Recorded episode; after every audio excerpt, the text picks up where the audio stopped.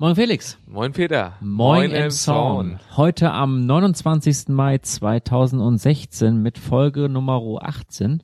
Das kommt hin. Ja. Unseres Emson Podcasts mit den Nachrichten der letzten zwei Wochen. Genau. Und äh, möchtest du mal anfangen? Heute? Ich fang sonst heute mal ja. an. Fange ich an heute mit der Presseschau.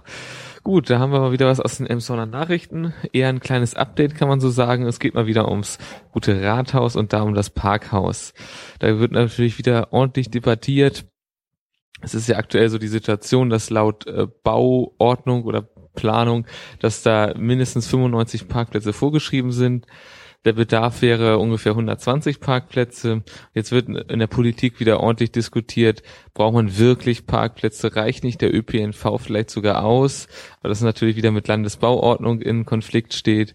Und dann steht jetzt noch zur Debatte gerade äh, ob man das Parkhaus wirklich also unter also ein Parkhaus unter dem Rathaus haben muss, also eine Garage oder eventuell ob man den Mitarbeitern auch zutrauen kann, dass man dass sie ein paar Meter gehen, also oder ein paar hundert Meter gehen, dass man das dann wieder ein bisschen weiter irgendwo in dem ganzen Gebiet verteilt. Also gibt es jetzt aktuell wieder ein paar verschiedene ja, ich sag mal Entwürfe so gesehen und was man da jetzt umsetzt, steht noch groß, es steht aktuell noch zur Debatte und das sind aktuell so die Wissen, die neueren Vorkommnisse, was das Rathaus bzw. das Parkhaus oder die Tiefgarage angeht. Also noch kein abschließender Beschluss zum heutigen Tage. Okay. Ich habe in den Emsauner Nachrichten gelesen, dass den Schulen in Emsaun rund 10.000 Quadratmeter an Fläche für Unterrichtsräume fehlt. Ähm, und zwar ist es daher geschuldet, dass äh, Schulen, Schule, Schule sich verändert hat, dass Schule weniger Frontalunterricht hat, sondern mehr Gruppenarbeiten und für Gruppenarbeiten werden natürlich dann immer separate Räume benötigt, in denen dann diese Aufgaben, die Gruppenarbeiten halt äh, gemacht werden können.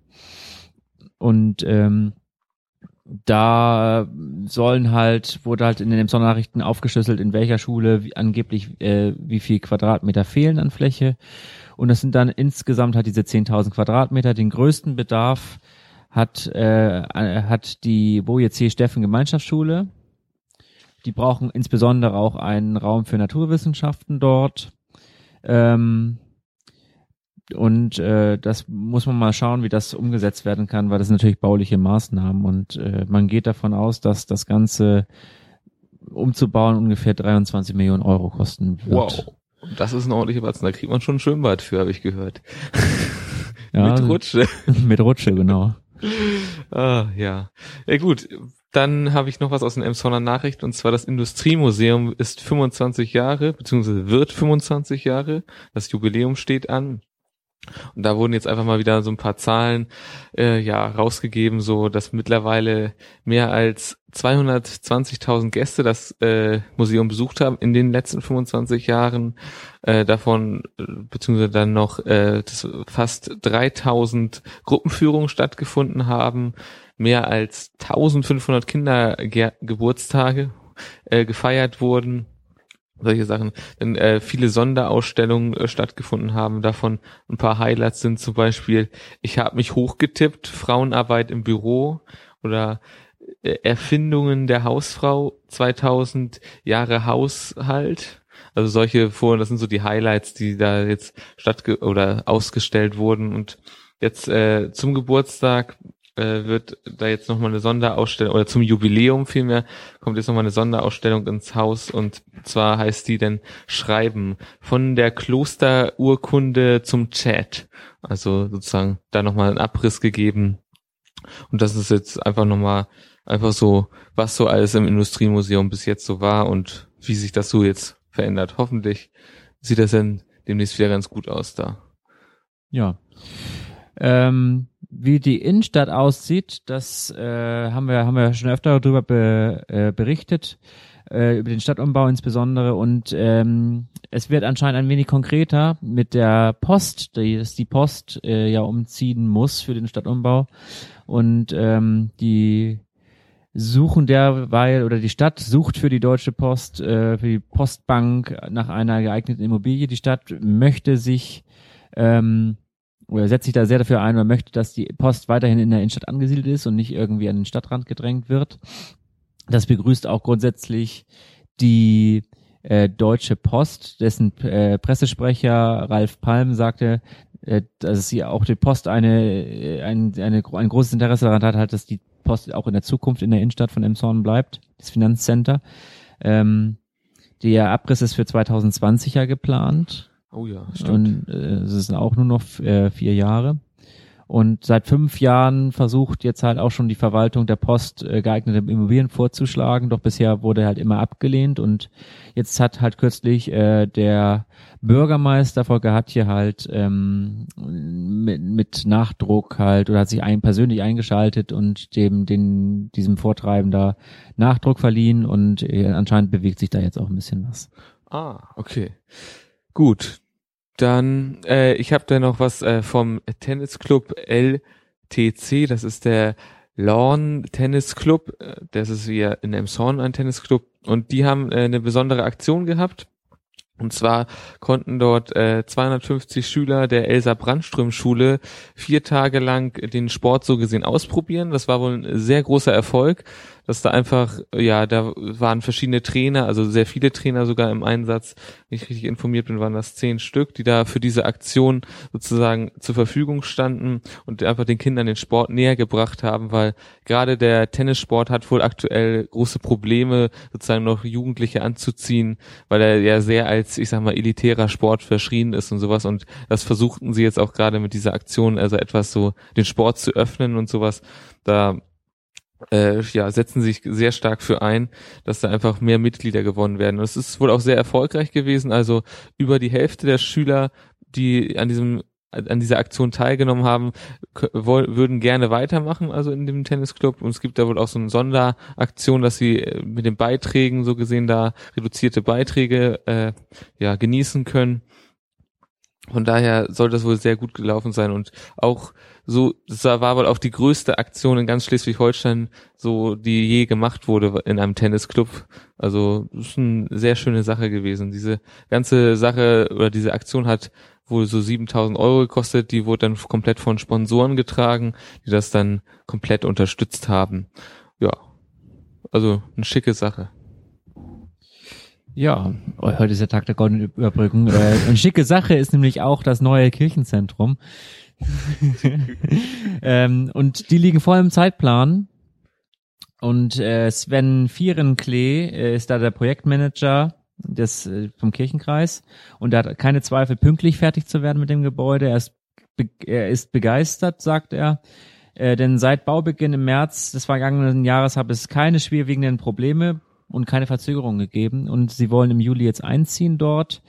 Äh, das Gebäude umfasst vier Stockwerke, 23 Wohnungen, also Sozialwohnungen sind das.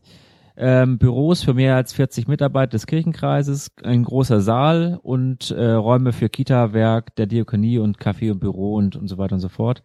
Das ganze Ding hat 7,7 Millionen Euro bis, also wird kosten. Also die sind da auch voll im Plan, im Kreis, äh, also haben sich da auch gut kalkuliert. Und ähm, was noch in der Meldung der Emsonner Nachrichten hier angegeben war, ist, dass die 23 Sozialwohnungen bereits alle vermietet sind. Wow. Obwohl sie noch nicht mal fertig sind. äh, und sie hatten dreimal so viele Bewerber auf die Wohnung als Wohnungen. Wow, okay, das ist also, heftig. Also berichtet Sven Vierenklee an dieser Stelle noch. Ähm, die Sozialwohnungen sind zu einem Quadratmeterpreis von 5,65 Euro äh, kalt zu mieten. Okay, da. das ist ein fairer Preis. Okay. Ja. Gut, ich habe noch ein kleines Update äh, vom Futterhaus. Da gab es wieder äh, ein Interview auch in den Emsonner Nachrichten mit Herwig Eckerstedt, also dem Geschäftsführer. Und da noch ein paar einfach, ich sag mal, neue Informationen. Wir hatten ja schon mal drüber berichtet, über das Futterhaus.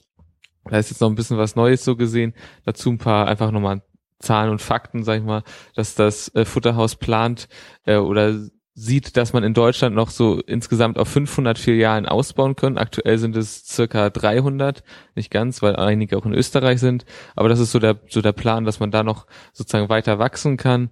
Und dann so ein paar andere Internas so gesehen, dass sie aktuell äh, 70 Prozent ihres Umsatzes mit Hunde- und Katzenartikeln äh, und Nahrung äh, machen und äh, da das ja eine Franchise-Kette ist, haben sie viele Franchise-Nehmer und zwar insgesamt 113 Franchise-Nehmer, die insgesamt 243 Märkte betreiben und 78 Märkte betreiben sie selber, also das Futterhaus selber.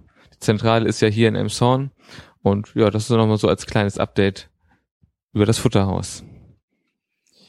Ja, kommen wir zu den Polizeimeldungen, ne? Genau. Ähm, auf Langelohe äh, erbittet die Polizei um Hinweise nach einer Körperverletzung. Dort ist am Sonntagmorgen, den, den 22.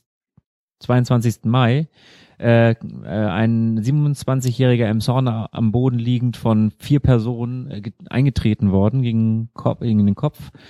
Ähm, der wurde dann letztlich dann mit dem Rettungswagen in eine Hamburger Klinik gebracht und ähm, hat Schmerzen im Kiefer- und Kopfbereich. Äh, es sind vier Täter, vier männliche Täter, die maximal 25 Jahre alt sind mit schwarzen Haaren. Ähm, Polizei bittet da um Hinweise. Die Nummer ist ja bekannt 8030. Ah, okay. Ich habe dann noch hier was, da hat sich äh, etwas ereignet in Däglingen und zwar ein Angriff auf ein äh, Mitglied der Hells Angels, also des Motorclubs Hells Angels. Mhm. Ähm, die Täter wurden verfolgt, also die flüchtigen Täter, die dieses Mitglied angegriffen haben, wurden verfolgt und in Elmshorn wurden sie dann gestellt von der Polizei. Da sind sie, also das Auto wurde gestellt. Dann äh, sind sie allerdings nochmal geflüchtet zu Fuß, wurden dann aber doch nach kurzer Fahndung gefasst. Es waren drei Täter, die wohl den Banditos angehörten, wurden ja gefasst und ja, das war das eigentlich schon. Hm.